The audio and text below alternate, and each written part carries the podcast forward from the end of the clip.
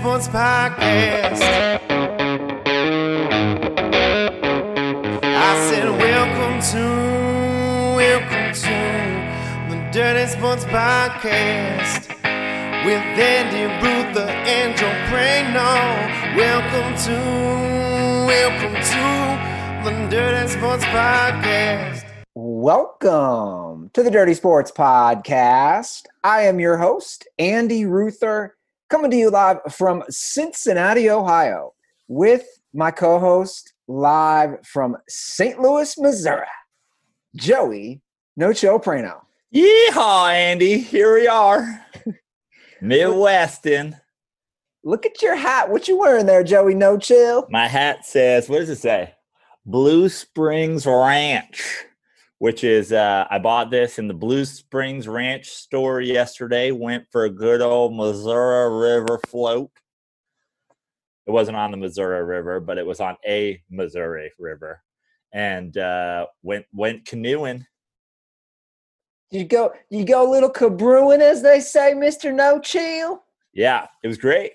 Canoe uh, with my lady, her brother, his his wife, whose birthday it was. She wanted to she wanted to go floating, uh, cabrewing for her birthday. So we went out, filled a couple coolers with beer, got some Jimmy J's sandwiches, Oh yeah, and uh, did it up. Went for a Embra- float.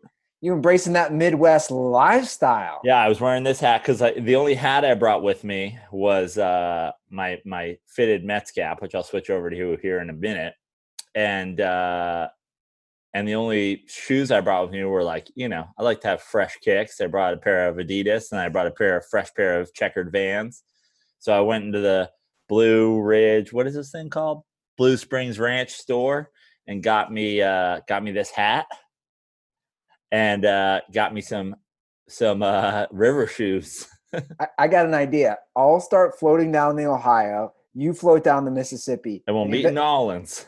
And they eventually meet y'all. We'll meet down on the river with some cold, fresh Miller Lites. Do they all do they all flow into the Mississippi? I think I could be hundred percent wrong. I'm just guessing. And then they dump out down there in Let's- Mississippi or whatever. Let, let's let's do a quick. Do a quick uh, 'cause quick I'm, quick river search. Well, I'm curious. You, you know, where does the Mississippi meet? It's got to meet the Ohio. Meet Ohio. Let's see here. Southern Illinois. Yep, is where the Mississippi and Ohio River meet, right by you. All right. So that is correct. That's interesting. Oh, Yeah, I see, I, I'm looking at a map. I see it as well. yeah, very Midwest. Very cool. And then uh, I mean that the Mississippi goes all the way down To New Orleans. to New Orleans, right? Yeah, so here's a fun, crazy fact for some people. Uh, bull sharks, which are not sharks you want to mess with, hence the name, have been found up the Mississippi. They are one of the few shark specimen who can actually survive in freshwater. That's uh that's fascinating. And also Terrifying. Yeah, but now something. I, now this is something I want to do. I want to go. Down, I want to go from like up the Mississippi down to New Orleans on a river boat. Hunting for some some bull sharks. Yeah, Yeah, right, man. I'm switch. I'm switching hats. Did you uh did you ever read much Mark Twain? I mean, I read uh, Huck Finn. Did you read Tom Sawyer? yeah, I think so. I mean, this is all about, man. Yeah. Getting on those boats, going down the Mississippi. Like that's when Mark the mid- Twain, by the way, canceled. I don't know if you know, they found some Mark Twain t- tweets. Oh, they did? They found some tweets. He uses some words we can't use anymore. He Mark Twain has been canceled. Mark, by the way, the Mark Twain era in those books, that's when like the Midwest was on the whole at its strongest. Like, like the era of the St. Louis, the Cincinnati's, like the mid 1800s, the late 1800s is when Yeah. like those cities were the shit. I mean, we're now doing the thing where people just like are going back and going back. Like, how long until Mark Twain is officially canceled? And they Well- changed that to the Richard Pryor Humor Award.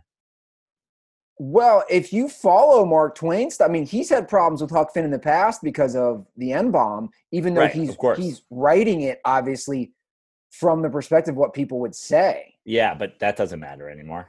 We're we're way past like context. We threw out context. Context is a 2019, dude. There's no more context. Well, that's what's so sad. I was actually texting uh, your manager, Randy. We were we were talking about that. She Yeah. she basically said what you said. She's like, context. What is that? Um, when discussing some of the current events that are happening right now. Yeah. it's it's well I, I have a lot to say about some of the stuff uh, later on in the show but i want to let you know my foot is like jacked up right now Yeah. What happened? Just from running? You got you got you got Bill Walton foot? no well here's what happened when i was wakeboarding the first time i like one of the Mhm. first couple times when i pulled up That's what happens when you get extreme. when i pulled up all that pressure on my right foot and i mean it killed i felt a sharp pain i'm talking like excruciating then you know the boat stops and i'm laying in the water and everybody in the boat couldn't see. I was like guys i'm in a lot of pain but i still kept trying and i didn't stop. So that was exactly 13 days ago. So in the last 12 days i haven't taken a break. So in the last 12 days i was looking i've run about 94 miles in the last 12 days. Hmm so, but the, the pain hasn't gone away. The pain, it doesn't hurt when I run, and it's really severe when I wake up or if I've Mhm. been sitting.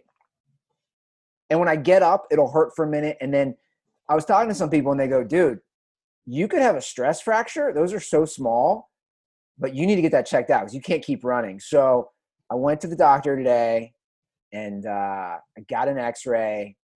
And the good news is there's no fractures but there was an area which they're like, this looks like it could be a soft tissue area, which could be ligaments or tendons, but you would need an MRI for that. And you know how this stuff starts money wise, Prano. It's like, Yeah.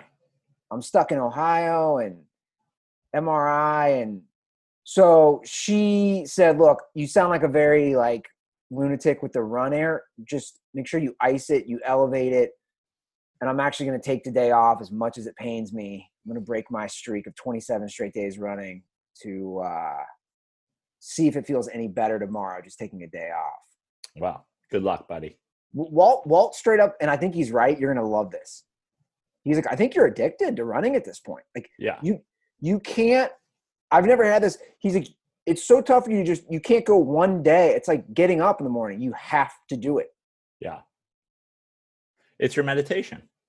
it is it's it's what it's basically turned into so we'll see i mean i'm Um, i'm i'm um, you're gonna laugh i was on i'm on like a record pace for the most miles i've ever done in a month and my dad was like this is what you're concerned about he goes breaking a, your own record which no one cares like that's Yeah. just that's just for yourself Gotta say, sometimes Walt, super right. You're like, my foot hurts, but I've got a personal best to achieve. yeah which it's like your personal best. Like, there's no such thing, by the way. Like, we have totally created months. You could just, the last 30 days before you took a break, probably your highest month. never thought of it from that perspective Yeah. You're like, well, the imaginary June one, the, the clock restarts. Yeah, that's actually true. The last 30 days would be a high for me. So maybe that makes me feel a little better. there you go. So, Prano, quick update on baseball because we'll start there. The players are now debating the 60 game. This is as of this morning. Let me just do a quick update. Major League Baseball proposed now, now it's in Major League Baseball's hands, not even the owners or the players in a way. They have proposed a 60 game season, fully prorated salary, and the players want more than 60 games. Yeah. I, I hate that we have to do this every episode. Me too. and kind of say the same thing. So I'm gonna just I'm just gonna basically defer everybody to Trevor Bauer's Twitter. I mean the thread he put that he put out the day, you know, Manfred came out and said he didn't think there would be a season, basically tells it all. which is that the owners have determined somehow during, during by some math that 50 games is where they stand to make the most money because they play less regular season games where they're kind of losing money at this point. I'm sure there's a number where playing X amount of games is where they start to get in the positive and so they're trying to basically limit the amount of games that they play at this point. But they want to extend the playoffs because 50 games isn't enough to determine, you know, who in a regular playoff situation should or should not belong. And of course, the playoffs, they make more money on the playoffs than they do on the regular. So a, a shortened season and an extended playoffs is exactly what the owners want. So if you if you look at Trevor Bauer saying, basically he's saying that the negotiation tactics of well now it doesn't look like we're going to play is all trying to push the negotiations to the point where there's only time left to play 50 games and then putting it on the players. Do the players really want to play or do they not well, want to play? But now we're up to 60 games. That's what I'm saying yesterday. So, like, it seems like there has been a concession going. Okay, from, of 10 games. But the bottom line is the players have wanted to be back for a while now. And we're still, I repeat what we've said every episode. And I don't want to, you know, we're beating wow. a dead bush here in the phrase of Andy Ruther. But this isn't about coronavirus anymore. I know, but things have changed even since our last episode it was 50 games and a not fully prorated salary. Now, Major League Baseball, again, themselves has upped it to 60 games and a fully prorated salary. So, my response would be then there has been some sort of concessions. I'd say, I'd say my point is the player should just take it. You got 10 more games, you're getting the fully prorated salary. Now they're like, well, we want up to 72. So it's like, guys, you got you gotta you gotta make if they're going to give you the full salary at 60 games, why not just take that? Uh, look, the answer is from the player side is the players want to play baseball. The players want to make as much money as possible. The players are the ones willing to put themselves at risk of injury by playing more games on a in, in a shortened calendar. The idea that the owners who whose are in the business of playing a 162 game season are arguing for less is kind of ridiculous. You like here's the thing. If if we reverse this, everybody would be it would be a totally reasonable argument. If we were talking about the owners want to play more games so that they can make more money.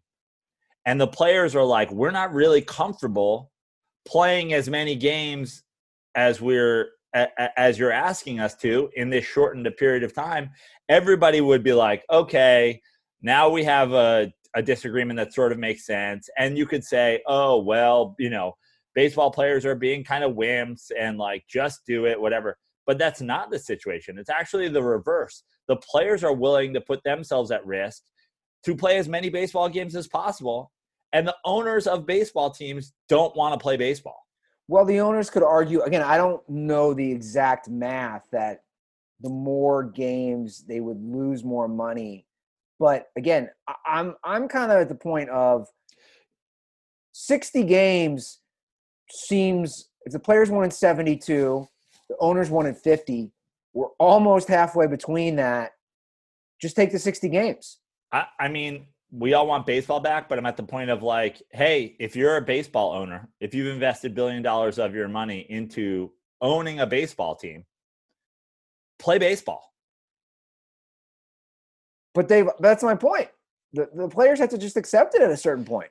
But eh, but but why do the players have to concede less games? 12 games, 12 games. But but you're but now you're just you're caught in a you're caught in an like you're caught in looking at this from a negotiation and you've lost stance uh you've lost perspective on the just like I don't, I don't even know what to word use for like the like the bottom line is the players are arguing for more games like now you're just caught you're you're caught in like oh well they said 50 and they said 70 why not split the difference it's like this is a bad faith negotiation negotiation to start with so the players are just saying, we're ready to get going. and we're willing to play as many games as we possibly can. And the owners are stopping that. That's a terrible position to be in if you own a baseball team. Well, again, look, and I've I've sided with the players for the most part, but again, I don't know the math on the math is if you don't have the money to own a baseball team, don't own a baseball team. Well, I mean, I don't know. Like that's easier said than done. You know, I, I don't, I don't, I don't know. You know what though? Here's the problem with it's easier said than done. Baseball for a long time has stiff armed the the type of owners like Mark Cuban who would be pushing for a hundred game season, and they have welcomed with open arms and cuddled and protected the baseball owners like Jeff Wilpon, who is running a pyramid scheme. And like, there's a chance that the baseball will come back and the Mets will be like, well, we're not participating in it because we're super cheap. Like, if you're going to be a baseball owner, own a baseball team. Want okay. to play baseball. Fair enough. I, I can accept that point. As far and, as- it, and, and honestly, the problem is again, Major League Baseball, open yourself up to the kind of people that want to be a part of this. You can't tell me Mark Cuban sitting there going like, "Let's play 40 games." He's still paying the Mavericks employees. Yeah.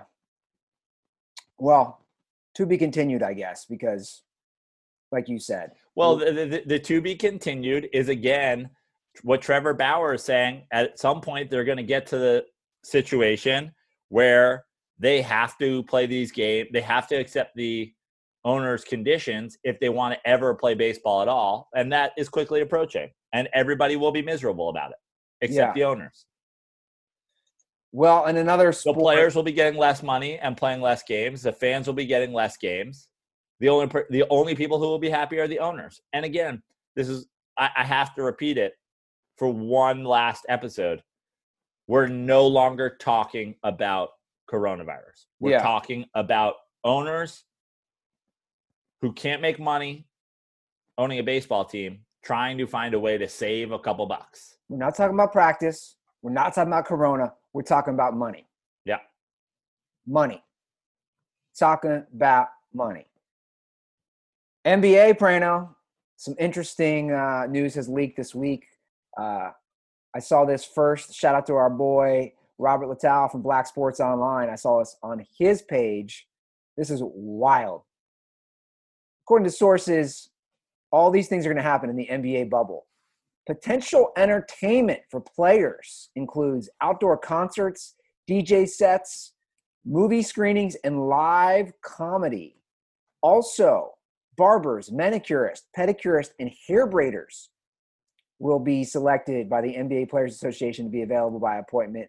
And also access to golf, bowling, and fishing and I thought Robert made a great point in his tweet. And he said, You've basically created another world. Why can't we just do this on the regular arenas? Because if we're bringing in all this stuff, this is what they could do in the outside normal non bubble world. Right. I guess the, uh, I guess the like flip side of that is that everything is in a controlled environment here as opposed to like I am an NBA player and I promise that I won't go to a packed nightclub, but I still do. The same way it's like, hi, I'm an NFL player and I promise not to bring a handgun in my sweatpants to, you know, One Oak, but I did it. Like basically every the Savage of the Year award that we give out every year is proof that athletes can't be trusted not to do things on their own. By the way, early leading candidate for Savage of the Year your oh, kicker. Yeah, Aldrick Rosas. I mean, early candidate for the Savage of the Year award. And for anybody who didn't see this, by the way, is he a good kicker? Mm-hmm. It's pretty good kicker, right? Yeah, he is. So this came out this week. Let me let me pull it up. This is pretty wild. You know, we have our annual Aaron Hernandez Savage of the Year award winner. I'll just read the tweets. He uh he was arrested for a hit and run, and he ran from the scene barefoot after witnesses saw him driving erratically, running a red light at an estimated speed of 100 miles an hour. When they found him, his hands, legs, and feet were covered in blood, and he was lit on booze. And to be fair, uh, just for a correction, he wasn't totally barefoot. he had a soccer cleat on his left foot, and he was just he was just barefoot on his right foot. he was every he was every kicker from the 80s. Why? Because his kicking foot is also his gas pedal foot. Why in the 80s? And God forbid if you missed that. I feel bad for you because we got to grow up with this. Why would they go barefoot, Joe? I on just know. on just one foot. I what guess- was the medicine or the technology behind that? I guess the idea was like how to like having less on your foot so you could get like more of a like flat connection. And like obviously a lot of these guys you know grew up probably playing soccer barefoot entirely. But if you're you know obviously if you're a soccer player you're not going to run around on a soccer field with one shoe on but in football you've you've really only got to kick the ball one time and then you leave again. So i guess it kind of makes sense although i don't know if it's an improvement in like the face of kicking shoes into the 90s and the 2000s or if people were just like wow this is stupid. Can you imagine if you're a kicker for the Green Bay Packers and it's negative 10 degrees out? i have a feeling those guys weren't doing it I was gonna say, and you're at Lambeau and they're like, yo, I gotta take my shoes and socks off on this one foot so I can go kick a field goal. and you're and you your foot explodes like you were fighting sub zero in mortal kombat I mean, let's not forget the guy who had the record for the longest field goal for a while had a goddamn block for a foot. yeah How was that fair? I'm I like listen, Andy.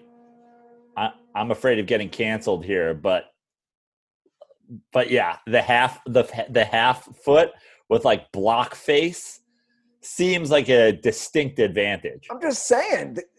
What was that guy's name? I mean, he had the longest field goal Yeah, for the longest time. yeah. It's not fair. It, I, I'm surprised that an NFL kicker since then hasn't had an off-season bandsaw accident that just turned his foot into some sort of football cannon. Yeah, right. They got to bring that back. Where where are those people on Twitter like back in my day, guys used to kick barefoot, or they'd have chainsaw, or you know they'd have manual labor accidents. They needed a block for a foot. They would Yeah. kick. like like back in back in my day, players would agree to playing two games in the snow, uphill both ways with block foots. These millionaires and billionaires. bunch of spoiled little brats. So the NBA, I think, is going to happen.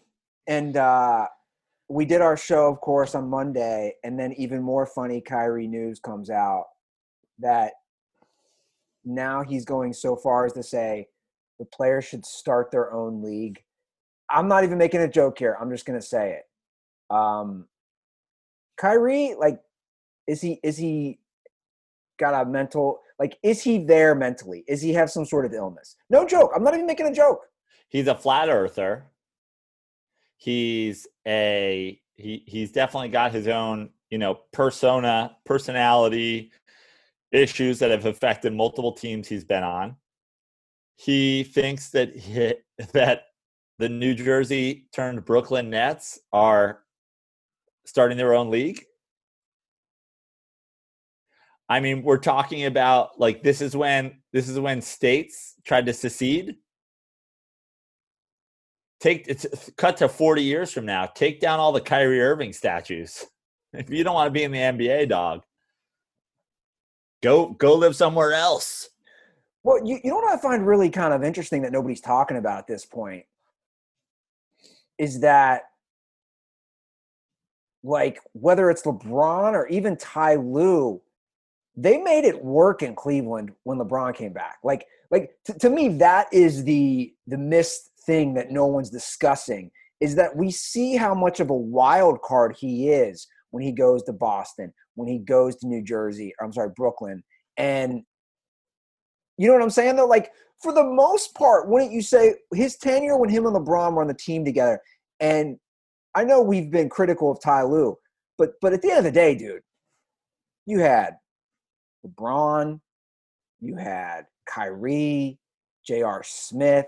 You had some strong personalities. Kevin Love was actually dealing with severe depression, which he was open about. I'm saying you had some, you had a lot of different factors, and they made it work to win a title and make all those finals in a row. You know what I'm saying though? Like, Yeah. I mean, it's a testament to LeBron James. Let's you're not giving. Ty Lue any like, credit.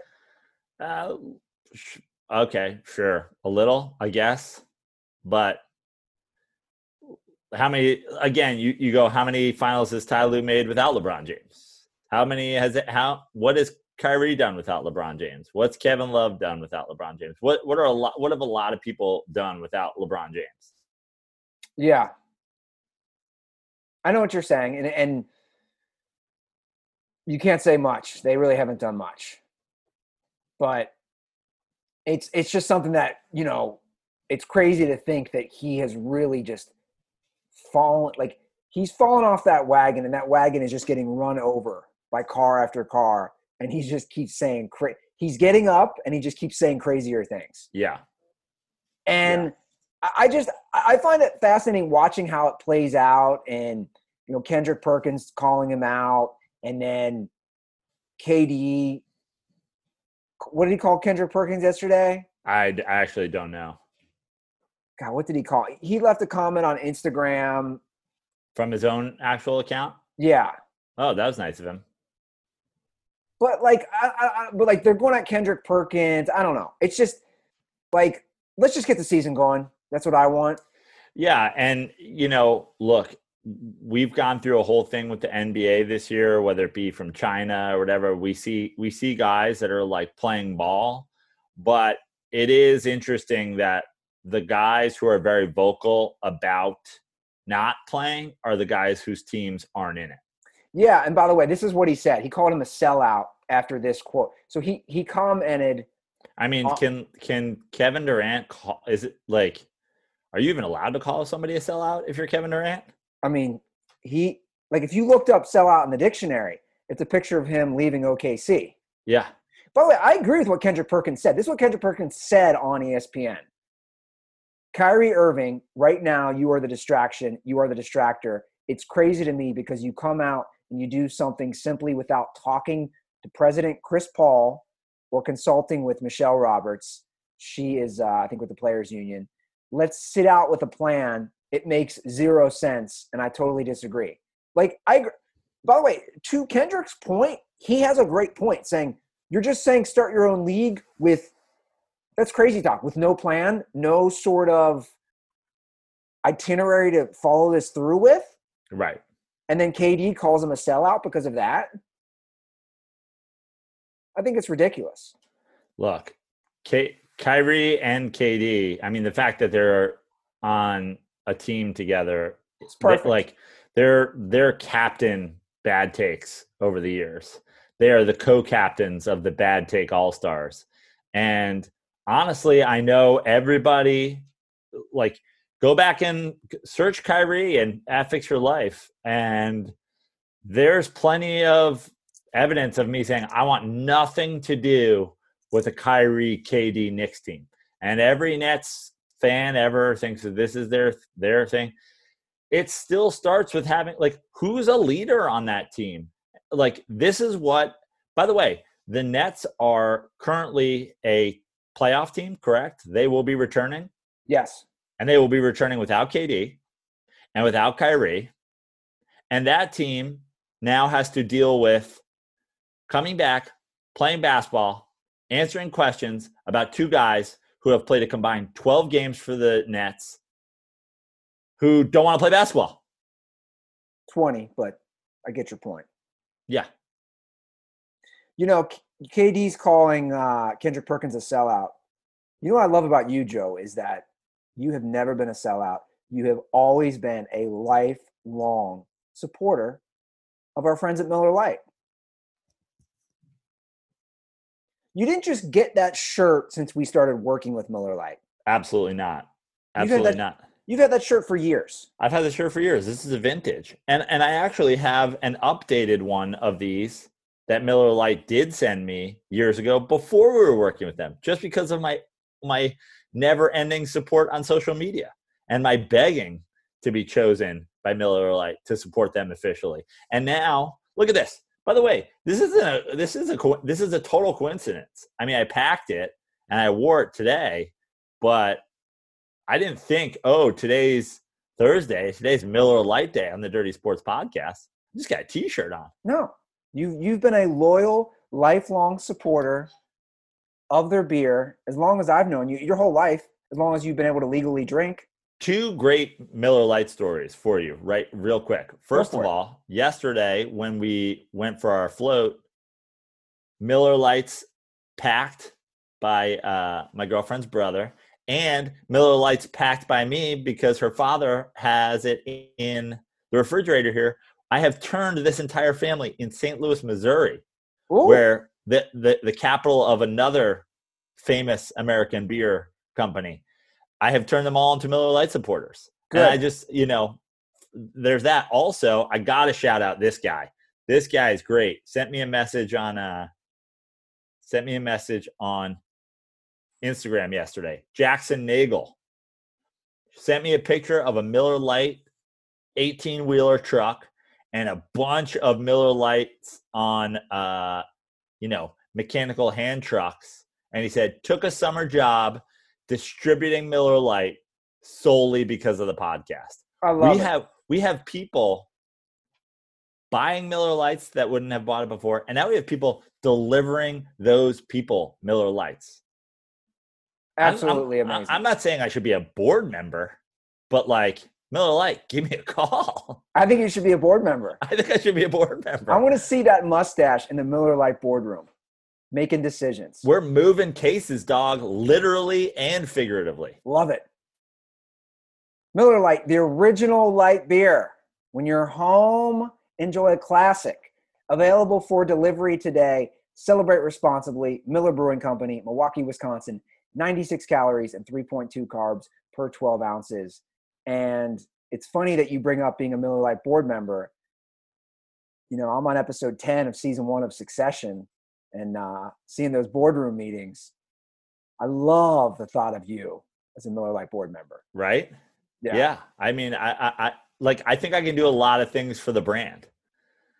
And- You already you already have. We have. I, I- I'm saying from the top down, and also I can't recommend highly enough. Dr. Prano recommends getting on a canoe in the summer and going down a river with a cooler full of Miller Lite. That is good living, Now, quality of life. I, I was gonna say, now is that you know, obviously growing up here in Ohio, that's something we did, and that's very frequent and common.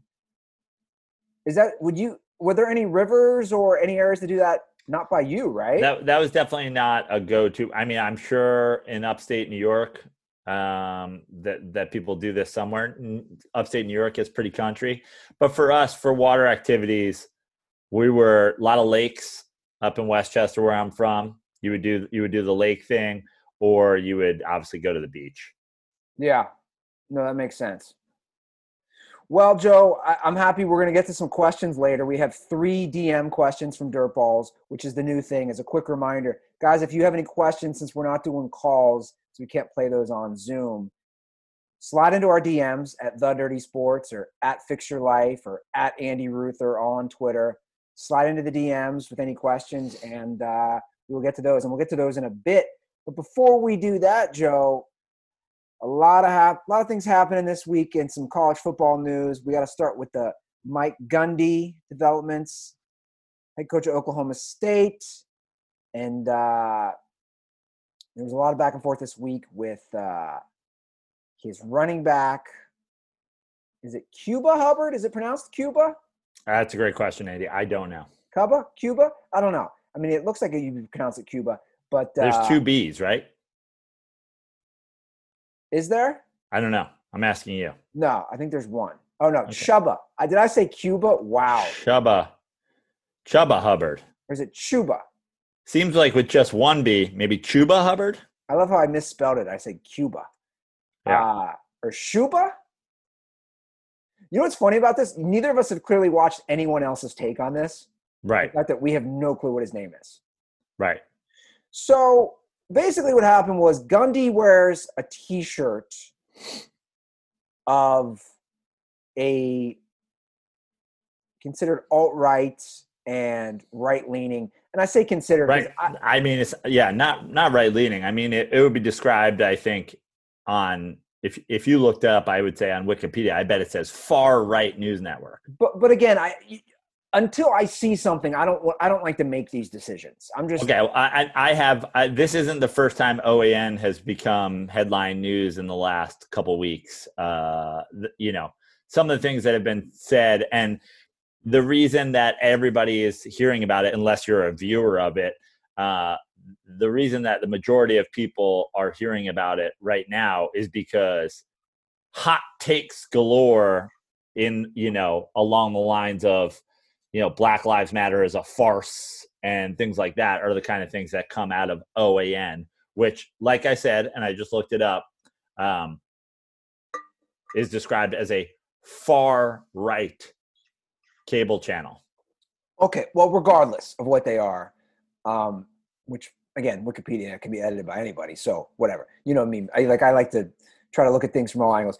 Uh, They're obviously on that side of the political spectrum. He wore an OAN shirt, and Hubbard tweeted at him, "I will not stand for this. This is completely insensitive to everything going on in society, and it's unacceptable. I will not be doing anything with Oklahoma State until things change."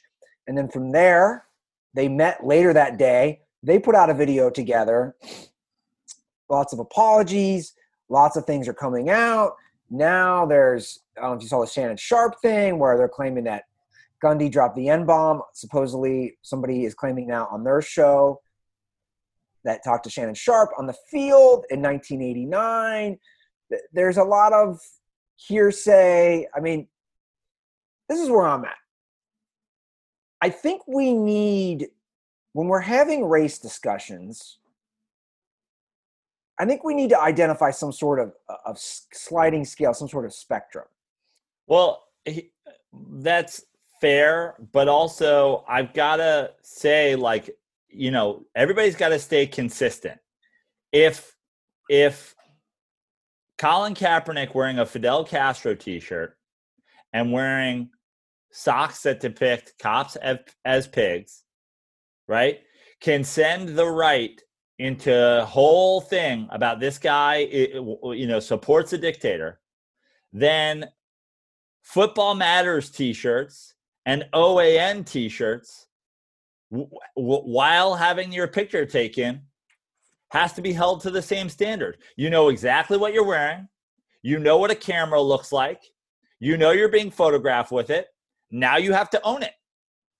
When like the we we're we're down a path here where you're you're going against the cause if you vocally say X matters because you're saying this is more important for me to say than Black Lives Matter. If you're wearing an OAN t shirt and you're having your picture taken, you can say, ah, this is the t shirt I cut the lawn in or whatever, but you know what you're doing. Look, I, I am agreeing with you wholeheartedly on most of what you're saying. And definitely as far as accountability on what you wear, I'm fully aware when I take pictures if what's on my shirt. I'm fully aware. And so is Dabo Swinney.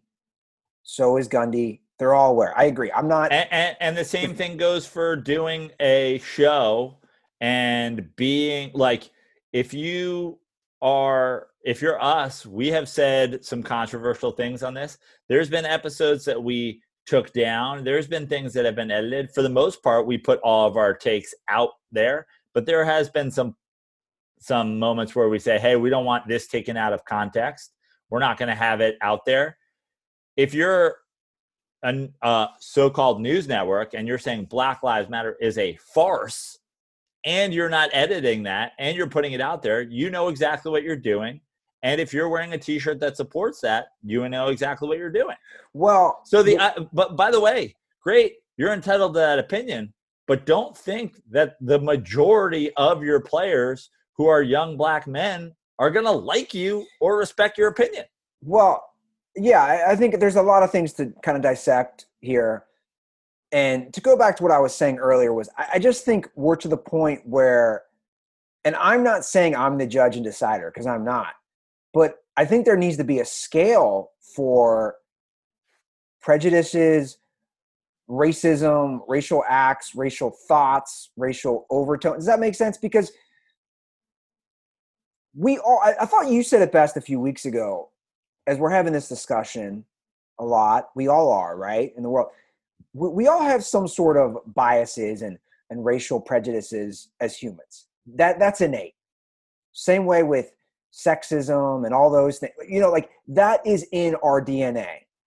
And it's a matter of acting on those things or you know putting them out there there are differences but my point is this when we look at the racism scale joe i think you'd agree right you have like a kkk member or a white supremacist or somebody who's blatantly racist and then you have somebody at, on the other end and a lot of people fall in between. That that's that's all i'm trying to say. I, th- I think it's an important discussion Andy, which here- i just don't see. Here's here's the the problem with that specific comparison. The KKK wears hoods, okay, and the KKK wears hoods because they don't want people to know who's walking around burning crosses. But I have a feeling a lot of KKK members, when they're not hiding their face, have OAN T-shirts on. And maybe have an American flag in their bio. Like Well- you, there are there are things that people like be careful of the people that are hiding their opinions, but be more careful of the people who are wearing their opinions on their sleeve with their face showing. Well, I, the reason I bring that up is like you kind of just touched on it. I think about me. I think about you. I think about our show. I think about jokes we've made, or whether they're racial or gender based. Do you know what I'm saying? Like, I could make a joke or a tweet or whatever it is, or a joke on stage, and people could be like, "That's racist." There's a different, but but I think there's a difference of context and the joke versus somebody blatantly doing something racist. Does that make sense? Like, Well, first of all, and and it's going to be a hard sell these days, and it's certainly not something that we're living in. But jokes are jokes. I didn't see like Mike Gundy's not wearing an OAN hat, a t-shirt with a red nose on, going like, like he's not doing a bit. yeah, He's wearing his t-shirt, man. I'm not wearing this Miller Lite t-shirt as a bit. I'm not wearing this Miller Lite t-shirt to sell you guys Miller Lite. I'm selling you guys Miller Lite because I own this t-shirt. Cuz I love it. That's what I wear. You're not catching me wearing Yankees gear and then like being like, "Get it? It's a gag." I wear Mets shirts and Miller Lite shirts and you know, like things I support. That's what we all do. no, no, no. Look, look. I get it. I- I think you're you're discussing Van Gundy or Gundy, and and I'm not I'm not saying he wasn't aware of what he was wearing. I, I already said it. I think he has to have accountability. I'm just saying. I, I do think, and this is just my opinion, there needs to be some sort of spectrum on on all this stuff. Like Sure, Like- absolutely. But like uh, you know, uh, again, I think we've lost the fight on comedians are doing jokes. That's not that's not a thing anymore. We don't get that privilege. We used to have that privilege. Privilege is now a word that we're basically not allowed to say anymore. Like Well, you said we've lost that fight, but my response would be, well, I don't. I, I still have a platform. You have a platform. We have a podcast. We have Yeah. social media. We can still fight that fight. It might it might be lost, but it doesn't mean we still can't fight that on our own. Right. But we will have caps and limits put on the things that we can achieve because there are certain levels that will not, you can't, they won't stand for jokes that touch on certain topics anymore. And that is what it is. We still push the limits of what is, you know, cancel culture and whatever. And I, I, I don't think there's a ton of, you know, uh, change that we're going to make.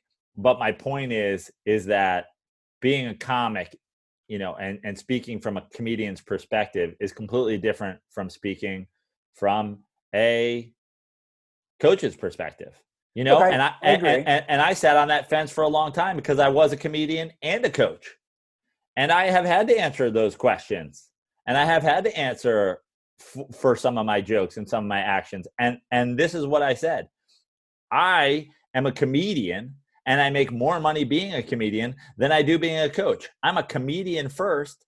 And also, I'm really good at teaching high school baseball players who don't know what the hell they're doing how to smack the ball the opposite way. Yeah. So you can have me coach your team or you can't. That's up to you. Now, if I was the head coach of the University of North Carolina's baseball team, the comedy thing's got to go out the window. Yeah. I just think, you know, overall, as we examine these things and, and as we see changes made daily at this point, I mean, we, we were having some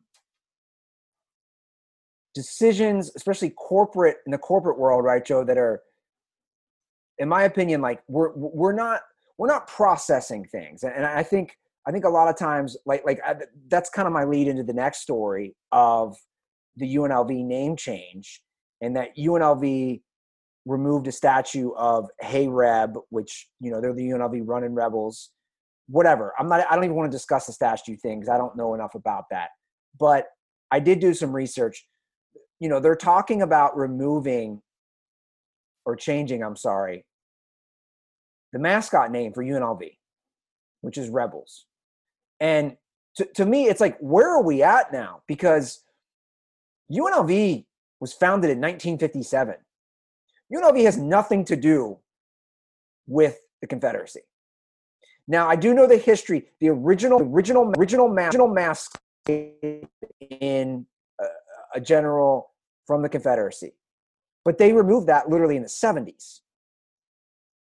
So my point is, they're just called rebels. And obviously, there's the rebel connection with the South. But but my concern is it's like this again was Nevada, which is a, a state that's basically pretty new, a city that's new. The college was founded in 1957. Las Vegas is a new city. We're now talking not once do I, and I would say most people, right, ever associate the UNLV running rebels with the Confederacy. Well, I do, but only because their mascot is a guy with like a bayonet. So he, he, I'll, I'll say two things. One, UNLV has been served this on a platter. I have seen the talk of it before with Mississippi State I have seen the talk of it with basically everything that's ever been named Rebels in the past. Become a Star Wars reference, dude. Become the guy. that's a trap. Make, you know, Commander whatever your mascot. We're serving it to you on a platter. Take it. Yeah. Also, but, but, also, but I- let me let me say this. Let me just say one more thing in defense of people who are crying like we shouldn't change our name. I went to Lehigh University. We are the Mountain Hawks. We changed our name the year before I got there from the Engineers to the Mountain Hawks. The Engineers is a way better name than the Mountain Hawks. Okay. Also, the train and like a conductor and all that stuff was way cooler than a, a mountain. Mountain Hawk is the lamest name ever. It's like one of the. It's like the name of a arena football team. It's like when you can't come up with a better name, you go like, what are around here? Let's go Mountain Mountain Hawks sucks. But they changed the name specifically because they didn't want to be pigeonholed as an engineering school anymore. And it's like, okay, you took a look at an issue that you felt you were having and you adjusted it. If Lehigh can throw out their mascot for the sole reason of like wanting to spread out people over majors, can't the UNLV Rebels, can't the Washington Redskins go like, we are off- the engineers didn't offend anybody. There weren't like business students who are like, I am offended that we are the engineers. But I, I think I think those are different scenarios. And I think, in my opinion, comparing the Washington Redskins to the UNLV Rebels, again, who wasn't even a state when the Civil War happened, is doesn't that make it worse? But but you've taken the. This is my problem we're now taking the word rebel and we're automatically associating it but with it, the but Confederacy? we're not automatically associating it because it was named after Confederate rebels. Well, no, not necessarily. The the the mascot Hey Reb was created in 1983 which they claim was depicted as the embodiment of an independent rebel spirit. I mean, it's it's it's this notion that we're automatically connecting the term rebel with the Confederacy. I have problems with that. Okay. And I just I, I think it, it's a word, right? The the I mean you bring up Star Wars, which I think is a great point. I mean, it's like what are we talking about here, Andy? I just look up. Hey, Reb has a cowboy hat on and a gigantic Southern mustache. He's wearing. I mean, like so. No, hold on. So, so you think that's it's that's, it's it's Yosemite Sam. that's a Southern mustache? Like like like when I see that, Got a hat with a feather in. He's got he's got like that's the Uh, uh, uh, West. he's got a rifle. Yeah, that's the West. Like, like, like I don't associate. Maybe is this me? Like, this is just my perspective for real. I don't associate that with the South. Like to me, it's that's the Wild West. That's Okay, so West what is the. Wild West rebelling against? as far as them being called the rebels? Yeah. I don't know what they're rebelling against, but I, I do know that. Like, By the way, I, uh, let me let me say this: I don't give a shit at all. None of this stuff bothers me. Who cares? My point is, if it's bothering somebody, like you can you like once you give up this statue, once you do this whatever, then you're sort of admitting it. So then, like, I, I just don't know what you're holding on to. Like, you can tell me that the the you know the red men for St. John's means Indians, and now they're like the Red Storm or whatever. Like, I didn't even know that. I didn't even know red men was an Indian thing. but I think, but I think there's differences. That's my point. Like, like, there, I, I just see a lot of difference between a rebel name and a Redskins. Does that make sense?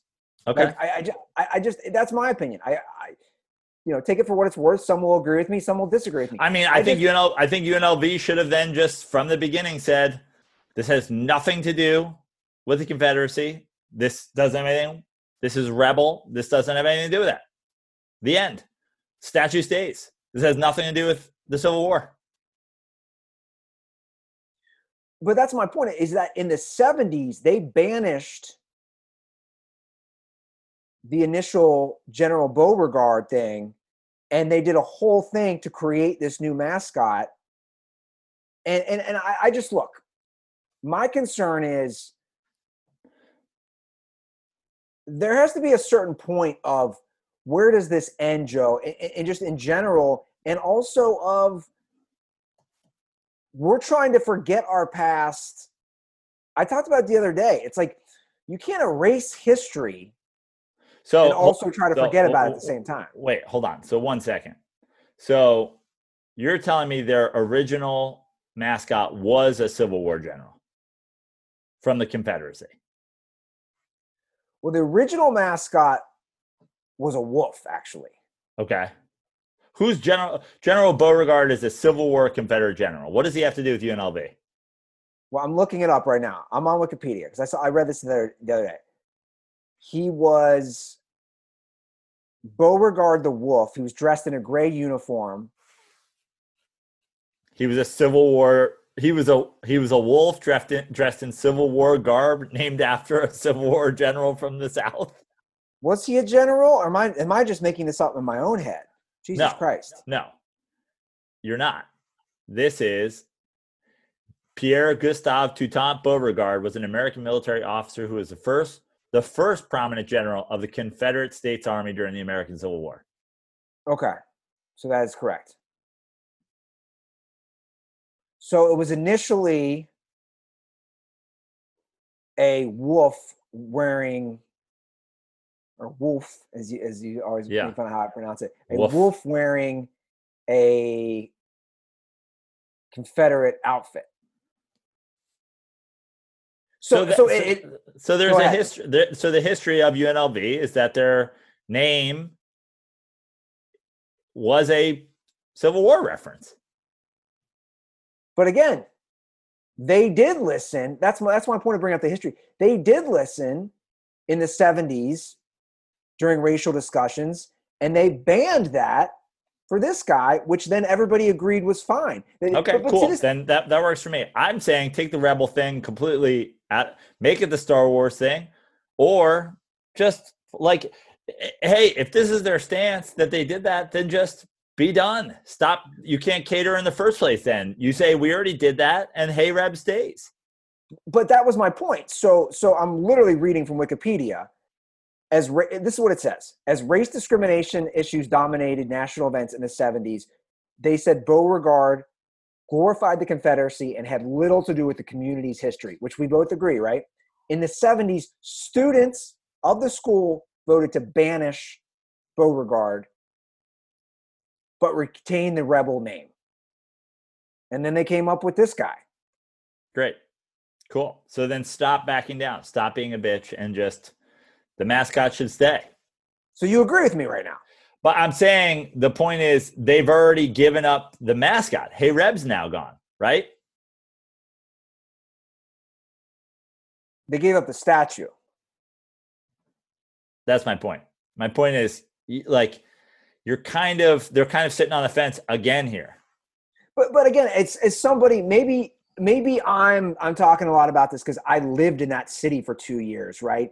I've obviously been to UNLV's campus. I've attended UNLV basketball games. I just I as someone from Ohio, as someone who didn't grow up there either, I think I have a good outside perspective. I never once associated when I was on UNLV's campus with that and the South every time I see the running rebels, I literally my mind goes obviously to the 90s and how great they were and I think of those guys and I think of Tark the Shark and they literally had a shark mascot in the basketball sidelines as well. That's all I'm saying. I, I just Joe, my worry is that like we, we always cater. I'm for well, at, at some my point is at some point you've got to stand your ground or you've got to give up your ground. You say uh, you say the statue stays, the mascot stays. We went through this in the 70s. We re- regretfully made the decision to name this school's mascot after a Confederate general. We fixed it in the 80s. We made it Hey Reb. He's a cartoon. You know, uh, uh, the, the PC police in the 70s all got together in a room. They drew up this mascot. It doesn't have anything to do with the South. Boom, the end. That's it. Or if you're going to be pushed around and you're going to take down statues and hey reb's going to cut his mustache in the offseason and he's going to be wearing a black lives matter t-shirt then just become the the las vegas craps tables. That could be offensive to somebody else. That's my point.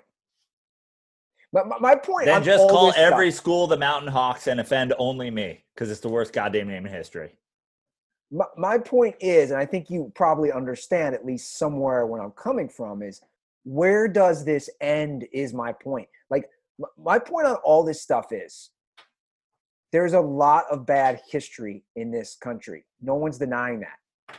You also can't run from it. You you all like like like where does it you, you could be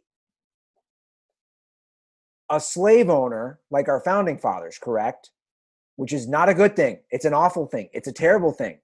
You could also be somebody who created the Constitution. And they're conflicting because one is great and one is awful. But we can acknowledge both, can we not? I, I, just don't like the Thomas Jefferson was a slaveholder, therefore he's the biggest piece of shit ever, when literally there's a history of slavery throughout the world. It does not make it right. I'm just trying to have what I deem a reasonable conversation. Because if you don't want Thomas Jefferson, then you don't want the Constitution. And if you don't want the Constitution, don't pay an American currency. Like all this stuff is tainted to a degree. I'm admitting that. I just don't know. Like to me, where does it end? Is all I'm saying. I, yeah. Okay. I, I and I totally agree with you there. And I guess the you know the big the big questions when we i'm gonna tr- i'm gonna try to take this back to sports the big questions of like if we're doing this don't we take down the washington monument don't we change the money? Okay, those are huge questions Yeah. that or whatever. But I don't think I don't think the decision of whether or not the UNLV sports teams who at this point have been competitive in nothing since 1991 changing their mascot really factors into whether or not we have to change the American currency. I think there's a connection though. I do. Uh, yeah, it's loose, but I'm just saying we can we can take these on a case by case basis and go, hey, we're gonna make a we're gonna make a change to the UNLV mascot or the St. John's mascot or the Washington Redskins mascot, and that won't be necessarily something that we take as a precedent of now, you know, the only people who can appear on American currency are members of NSYNC. That's offensive because that's not culturally diverse. Okay. That's I, I- this is my point. Like, like, dude, you can play this game. We, we can do this all day and all night long. That, that's all I'm saying. Is- I, is- my my point is again trying to keep us on the sports topic here and keep us on the topic at hand. We're not t- like this isn't the show to decide whether or not the Washington Monument comes down. My point agree. is my point is like UNLV. Who gives a shit? okay. Well, I'm glad you just tossed out 20 minute discussion of who gives a shit. No, I'm just saying like uh, again. I, I, I've done this with my school. My point is, when it comes to these sports mascots or whatever, it's not that hard to find something that offends no one. I agree. and and UNLV has already painted themselves into a corner here by giving a little bit. Hey, guys, we did it in the 70s, we changed it, or the 80s, we changed it. That's it. That is what it is. We've explained ourselves. If if you keep going, you're kind of admitting some sort of guilt. In my Now, opinion. if we had a if we had a mascot for Dirty Sports, what's a name you would want? Woke Johnny. He's uh he's The Dirty is- Sports woke Johnnies. Yeah, his his great grandparents are one of the eight major races in the world each. He is pangender. He's pansexual. He is everybody's friend. He couldn't be. oh, I want to come up with the single most inoffensive. Does he look like it's. Pat from s- former Saturday Night Live character? No, he's he's very fit. But does he identify as a he? Who? Like, what's the gender? No, he identifies as just woke Johnny. He doesn't do he, she, they. Johnny, by the way, has no H in it. It's uh he's pangender. He doesn't pee Jay- in men's or women's room. He only he only pees his pants.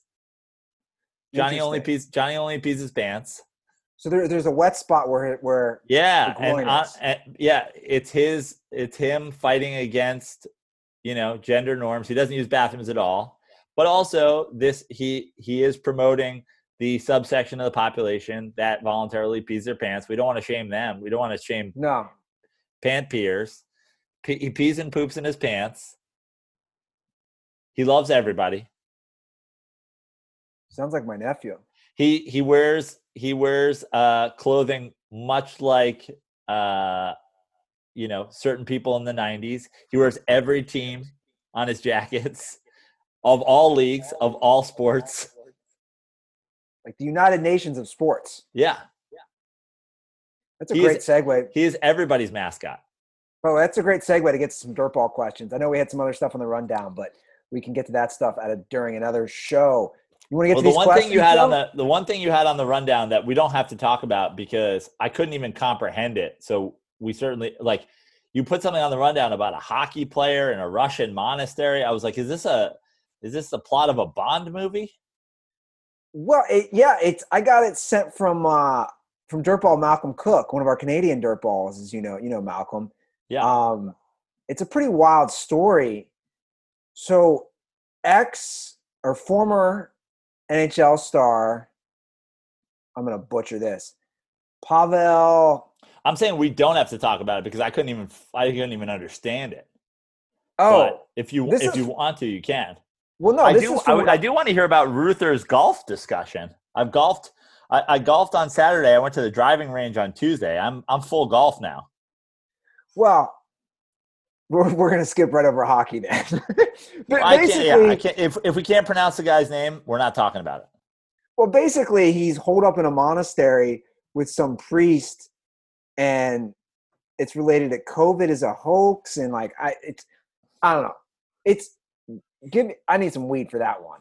I don't want to. Uh, I don't want to get in trouble with the hockey defamation league, but hockey players aren't the brightest. Let's be honest. You ever met a hockey player? I met a bunch. Good Yeah. dudes, though. I'll tell you that much. Good fun Uh, so here- guys. So here's the deal. I'm at dinner last night with Cutter and my other buddy Scott, and uh, both big golfers. And somehow the conversation geared towards you and Joe don't know what you're talking about with golf, and it and it and I was like, "Ooh, my buddy Scott went in," and then it turned into you guys think because when you like just it turned into like us not saying they're athletes and this and that. And then the conversation went to Ruther thinks it's so easy, which I never said. But this is where the conversation. Hold on, hold on. But the brain surgery is not easy. They're not athletes. Well, they were arguing both. Both those guys were arguing that this isn't the '80s and '90s anymore. A lot of them are athletes. And then, and then I I spun the discussion of Tony Romo and Seth Curry are or Steph Curry are great golfers and basketball players. None of those guys could be great golfers and also other sports. Does that make sense? Right. But anyway, it, it, being, being, a, being a golfer doesn't mean you can't be an athlete, but de- being a golfer doesn't make you an athlete. And you know what's proof of that? I cannot participate in athletics still. I can't run. I can't jump. I can't jog. I'm injured. I Yeah. golfed on Saturday. I went to the driving range on Tuesday. I am currently, as a decrepit man, a golfer. Well, this is what I said. This is the question I posed, which then it was. It was I'm just- golfing because I can't play sports right now. I said this to my buddies who were golfers. And I, and I didn't say it condescending. Maybe I did. I said, guys, how many months would it take for me to golf like three, two, three times a week to be just as good as you, if not better? And they took that as, oh, you think golf's so easy. And I said, I didn't say that. Golf is not easy. It's a very difficult game. But that's the question, Joe, and I can pose it to you. It's like if you and I hit the links twice a week, I think I'd be decent. That's all I'm saying. You're going to get better. What you know, the the just the term decent is, you know, you got to put that in context. Decent compared to who? Decent compared to whatever. That to me, that's a totally different question. Golf is very hard. Again, so is brain surgery. Just because you're good at one doesn't make you an athlete. Bowling's hard. You know, I bowled a 200 once. Great. Bowling's hard. Also, old men do it. Women do it at as a league. Old women have golf leagues, have bowling leagues. Like, show me the guy. Here's the thing about athletes. Like, look at the Olympics. Show me an Olympian that's 40 Yeah. in not curling, in not archery, and whatever. There are tons of golfers. Tiger's 40. Everybody tells me he's still the greatest in the world.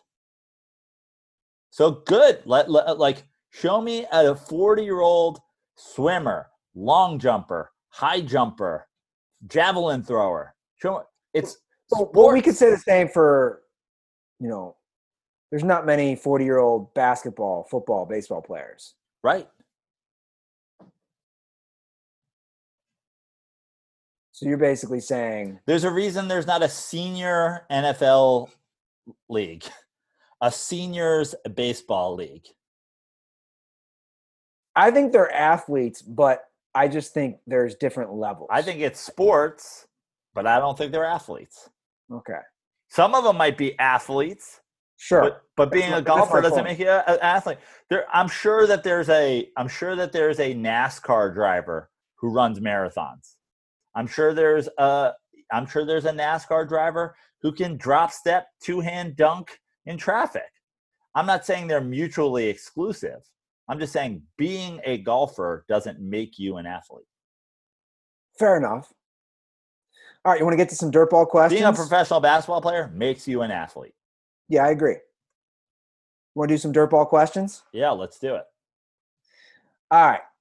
We'll start off with our friend Austin O'Neill. I know you met him uh, on the East Coast. Yeah, we had a great night out in Morristown, New Jersey. So Austin asks, "What was your favorite post sports interview?" His are Mike Tyson, Richard Sherman, Bart Scott, and then he says, second question, "What was your favorite team to watch all time?" And Austin's was the Legion of Boom and the 2012 to 2014 Spurs. So we'll start with the first sec, first question. Your favorite post sports interview? I love all three that he listed, Joe. Mike Tyson, Richard Sherman, uh, Bart Scott. Yeah, I, I mean Bart Scott is is up there for I- me. Bart, Bart Scott. Bart Bart, Scott. Scott can't wait is legendary. I just love it. Absolutely love it. There is a uh, there is. I'm not the biggest um, Paul Pierce fan, but I called game was pretty good. Yeah. And then to throw love to uh, another Celtics player, honestly, right up there with can't wait for me is anything is possible. That's a good one. which, which I first of all, if you go on my TikTok, which I know I promoted a couple of times, the first ever TikTok I did was me lip syncing "Anything Is Possible." Amazing. My, my hair is on fire because of some sort of crazy, you know, uh, filter. And I just look up at my hair. Anything is possible. And one of my all-time favorite jokes. Uh, I, used to do it. I did. I put up a blog post on our former comedy blog, HappyYoungPeople.com, which Guy Fiorita was a founding member of and brought me in on this comedy group. But my first ever blog post there was taking the clip of Kevin Garnett, anything is possible, and then just writing underneath, except Kevin Garnett getting an 800 on his SATs. I laugh every time you use that joke. Because it's great. The guy took his SATs like four. He wanted to play college basketball. And we love Kevin Garnett for the record. Yeah. and Um, by and by the way, standardized testing is racially biased, and you know whatever. Also, Kevin Garnett, not a brain surgeon. by the way, I'm sitting in uh in that bedroom basement or the basement bedroom. We found in this desk, the very desk that I'm sitting at. Like my mom was an organized hoarder, is the best way I describe it. She has all her report cards from high school, even back to grade school. I was looking That's through the other day. ACT scores. Does anything did anything stand out for you or your brothers as just like one fascinating like, wow, Brad got an A plus in sculpting his sophomore year of high school. No, I mean I was mostly looking through my own stuff the other day. I was my eighth grade report card was making me laugh about comments teachers put, and I didn't realize how bad I did in the ACT. Guess what I got? I don't even know what the ACT is out of, honestly. It's out of I think thirty six. I don't think we did an in I definitely didn't take the ACTs. Yeah, well, we had to do both here. So I got a twenty two. To put in comparison, like my brother Brad got a thirty one, which is really really good. Like that's Ivy League stuff, but like I got a twenty two, Yeah. which ugh, like me and Kevin Garnett. Hold up. It's a 22. Pew, pew, pew. Um, another one we gotta mention, and shout out to our boy Shaboring. I mean. I mean the Dennis Green. We are who they thought they are, and storming out. I mean, that's an all timer, man. Yeah. Right? Yeah, absolutely. What about? And it's not post game, but I will never forget where I was at. I watched this live. You're talking about never- Iverson. Well, that, but I want to talk another one. I was in my basement with my dad watching the game live. The Joe Namath trying to kiss Suzy Kolber. Oh yeah, I didn't watch it live. I don't think.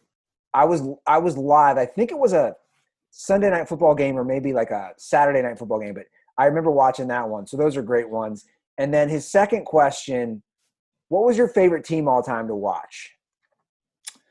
And Um, it doesn't have to be your Yeah, uh, like I mean, I guess I gotta say, even though uh, you know, first of all, I I loved the Showtime Lakers back in the day. Um, they were pretty great. That's probably my first like that was the thing that probably first got me into basketball. I also loved watching um, those Niners teams, the Rice Montana Niners teams. Um, but my favorite teams to watch are teams of mine that like w- watching the 2015 Mets was like is probably peak for me, even though they didn't win it all. Like the ups and the downs of that team, throwing out the first pitch, the sweep of the Cubs in the playoffs, the Daniel Murphy thing, you and I going to the playoff game in LA, um, me going to the World Series game with my brother, me watching that team lose, like that's the most fun I've ever had watching a team. Yeah. Um, mine would definitely be same thing. Like, like as far as I went to a lot of games. I, I was actually remembering going to uh, a Mets Reds game. The '90 team um, was a lot of fun. Same reasons they won. It was just it was just a fun. Like, they were just a team. Like they weren't. They didn't have that many stars. They were just a team, and they won. But I mean, the Bulls. I'll be honest. Like I used to love watching those Bulls teams. Like when those Bulls went 72 and 10, I loved it. I just loved the different personalities. I'm going to do two more basketball teams for you. I loved watching the championships uh, Pistons team because I loved I loved the addition of Rasheed and I loved that their style of play at, in that era took down those Lakers teams. And I gotta say it, I'm do I'm shouting this one out for Damo because I was at Damo's Lake House in uh, Tahoe this weekend, and he went to bed, and I stayed up and I, I literally yelled to in his room. I was like, "Get back up here! We got to talk 2011 Dallas Mavericks. That team, what they did to the Lakers, that team, what they did to that Heat team. I, I tweeted it. Everybody wants to talk about that that team as a as like the reason that LeBron is a choker or blah blah blah. That is the most disrespected professional sports team in history. I agree. They were they would have beat the, the 98 Bulls, the 90, the, the, that Mavericks teams would have pissed on that Bulls team. Pissed on them. Wing defenders for days. Defensive player of the year in Tyson Chandler. He didn't win defensive player of the year that year, but he wins defensive player of the year like the next year or the year after when he moves to the Knicks. Dirk as a star, just role players for days, three point shooters. That team came together and then they came apart because of free agency. That team, the idea that people like want to call out the Heat or LeBron or whoever, they urinated on the Lakers. Well, well, two things can be true. LeBron did not have a good finals. That's a fact. Right. He Guess did. what? They had wing defense. They just ran a million wing defenders. but hold on, hold on before you before you get all butthurt defending LeBron. That's my point. Two things can be true. LeBron did not have a good finals, and also that Mavs team. I agree is arguably the most underrated team. Let's not forget, just to remind everybody. That's that two. By the way, the, uh, LeBron had already been to a, a finals before that, but that's two years before Michael Jordan makes his first finals. So basically, that's the years of Michael Jordan losing to the Pistons, who, like, had wing defenders to throw at Jordan. Well, what I was going to say was we can't forget that Mavericks team swept the two time defending champ Los Angeles Lakers in four games, including a 40 point game. I will never forget that. It was a Sunday afternoon game. I was in my apartment in the Smut studio. I remember doing the dishes. I, I was like embarrassed as a guy living in LA who was wanting the Lakers to win. Of course. I loved it. And then Bynum has a meltdown. Then I was gonna say Bynum goes nuts. Metta Phil goes nuts. goes nuts. Everybody goes nuts. Kobe Kobe just walks away. They beat that Lakers team by 40. So the most that's one of them and and just the way they shot threes through that playoff run, that's one of the most fun teams I've ever watched. Yeah. And guess what? I was rooting for them as much as a LeBron fan. I was rooting for them in the finals. Well, let's get to our second question from Brent Hamperzuman. I don't Bless know how you. it's pronounced. he slid into the dirty sports DMs. He said, How long are you allowed to point to your favorite team's championships before they expire for arguments? This is a good question. For example, he is a San Francisco Giants fan and they had their rings in 2010, 12, and 14. How long am I allowed to bring those up in arguments with shitty Dodgers fans? Well, I, think this is a two part answer. One, five years is a good amount of time to be able to point to a championship. To me, that uh, I, I think as a fan of a team, you can't complain about what a team does for five years after you win a championship. And also, it is a recent history. But then there's also, depending on who you're arguing with and what you're arguing about. Like, for example, if you're arguing about, let's say, let's say you were an Eli Manning stan, you know what I mean? Then God. You could point to his championships for as long as you're arguing with somebody who has less than two championships. I also think if you're talking about uh, being a Giants fan and talking with the, the Dodgers haven't won a championship since 1988, so you can talk about as a as a Giants fan, you could talk about him forever until the Dodgers get a championship. Yeah, I think I think you're right. I think history, context, and the type of argument is all very important. Like, and also your franchise. Like, take you're in St. Louis right now the St. Louis Cardinals have won, right, multiple titles in the last 20 years, but they've also been consistently good, right? Like they're always in the playoff hunt or in the playoffs, right, Joe? Yeah. And they've made World Series. They've made what two other World Series where they've lost. I, I think I think that's important to be like, look, we've been a competitive or good team for this many years. I hate when teams live in the past. I've been critical. Like, like if you're a Yankees fan, you don't have really much to sit on in the last 15 years. Well, like that's it's a great example of like you have 27 titles. You have won in the yeah, last 15 but, years. But like you don't have an argument against Red Sox fans no, you don't. at all. I agree. At all. That like your your 21 of 27 championships are ancient history and have happened after the Red Sox have won whatever four five championships whatever it is. So yeah, like your ring counting doesn't matter. I honestly I don't know who has more championships all time, the Dodgers or the Giants. But I can tell you one thing, the Giants own that argument right now. Yeah. Cuz guess what? No. The Dodgers have been good and the Dodgers have gotten there and the Dodgers have not closed. Well, to me, living in the past, I can't stand. I can't stand the Yankee, basically ring counting. I can't stand the Yankee ring counting. I can't stand the glory day. You know, I've been very critical of Notre Dame, their glory days, just di- different. The Dallas Cowboys, the same way. You know, the Dallas Cowboys haven't been to a NFC championship game since what, 94, 95? It's like, guys, we're, you know, we're 25 years, we're a quarter of a break it down, that's a quarter of a century. So I, I, think that that all matters. And especially for individual accolades as well. Like, dude, if you won the MVP 10 years ago, you can't just keep bringing that up. All right, the final question is from uh, Stripper Bryson, former Stripper Bryson, I should say. If you could expand a sport, It's like it's like being the president of the United States. He's always Mr. President. I like that. I like that. Stripper Bryson. It's still in his heart. Yeah, good point. If you could expand a sport with one team, which sport would it be? Uh, baseball, basketball, or football? What city would you put the team in, and what would the team name be? Which we kind of almost touched on that earlier. The Seattle Supersonics. Can't argue that one. Uh, I don't think baseball needs expanding. I No. I I would like to see realignment in the and I don't mean realignment as much as I mean Portland. Give give Portland their baseball team. Give Montreal their baseball team. Give whatever and take it from places No, they don't deserve it. and and and take it from places that don't support it. The Tampa Bay Rays don't need to exist. The I Jack- agree. The Jacksonville Jaguars don't need to exist.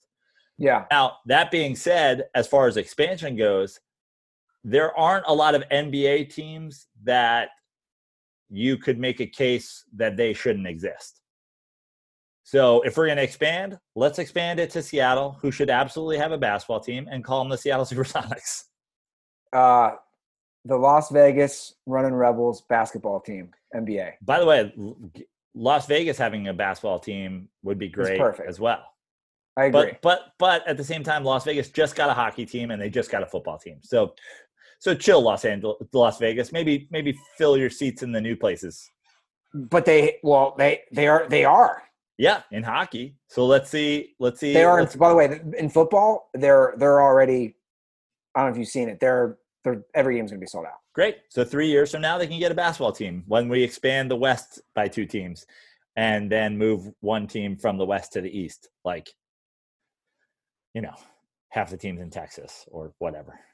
Yeah, no, I agree. I, Or I want to hit up. Oklahoma By the way, I'm putting out the uh, the Dirty Sports bat signal. or New Orleans, by the way, which is far closer to the East than the West. Sure, we got to go to Vegas for like like Tug and I did last year, like week one or week two of NFL season. Get some bets in. I'm down. And let's go to a Raiders game while we're there. Yo, fool. Love it. Well, Joe, those are questions for the for the day. Dirtballs, if you have any questions, submit them again via Instagram or Twitter DMs at the Dirty Sports, or you can send them my way at Andy Ruther as well. When do you head back to Los Angeles? I'll be back on Tuesday. Okay. All right. Well, you better get that slinger in before you leave. Yeah. Can't wait. I we I was talking about it yesterday, and uh, I'm I'm going to. I will get a slinger in for you while I'm here. You're a good man. All right, Joe. Anything to promote? No, at Joe Prano on Instagram, at Joe Prano on Venmo, at Fix Your Life on Twitter. Um, go to those things. Shout out to everybody who sends me Miller Lite money. You're all you're all goddamn legends, and I try to reply to you with each and every one of you with that very statement. Um, I, I love the dirt balls, and I look forward to Andy Ruther and I getting back together in the Smut Studio with that Dirty Sports presented by Miller Lite sign on behind us and doing this for real. That's right. And shout out And to that- everybody who uh, checked in on the uh, the uh, uh, Monday affair with uh, Pat Proft and David Zucker. It was really fun. Uh, There's some a couple of dirt balls in there, and shout out to the dirt balls who couldn't make it and who I sent you know clips of the thing and uh, people who were just interested in that. I look forward to getting back on stage properly sometime soon and doing stand up comedy. Hopefully, it happens soon. Yeah. So looking forward to it. If you want to drop an iTunes review, do that. Please let Joe and I know how we are very privileged white people Yeah. who act like we have a hard life. Because that's apparently what's happening, Joe. Yeah. But Hey, you know, you sent me this message this morning. I, I, I told you, look, you, you, you overthink it sometimes. Don't, don't worry too much. People, it's like Yelp reviews. People only go to write good re- Yelp reviews or bad Yelp reviews. No one goes to give a four star Yelp review. You, some, somebody got triggered that we Wait, but said, it's but but again, it's not about it's not about me being offended that of course we're gonna get bad iTunes reviews. It's about how you and I act privileged and like we've had a hard life. I think we have both been, especially me, open that I've not had a difficult life. Like like I, I what I'm saying is somebody who is an idiot was triggered by something that we said, you know, like uh, God knows the messages I've got ju- over the years just for saying Colin Kaepernick lives in America and therefore should have the right to free speech just like everybody else. I mean, I had a guy tell me he was in the military and he, he knows where I live and he could shoot me from the roof of the Erwin Hotel because I said Colin Kaepernick sh- should have free speech in America. So you you you said something probably totally reasonable that triggered an idiot, and then he wrote an idiotic, essentially Yelp review. I said I said a man should have the right of the First Amendment in the United States of America, and a guy said I am a Marine sniper and could kill you walking out your door. It's- I mean, it's pretty amazing. I'm not don't lie. take things too seriously that come sent to you on the internet, Andy. yeah, I guess I guess I should just learn not to try to dissect the thought process of very ignorant people. Anyway, Joe, enjoy St. Louis. Embrace the Midwest. Take that Miller Lite shirt with you. Do some more nice floats down the river. Dirtballs, have a great weekend. Be safe. I'm going to watch some more Rambo with my brothers tonight. And most importantly, stay dirty.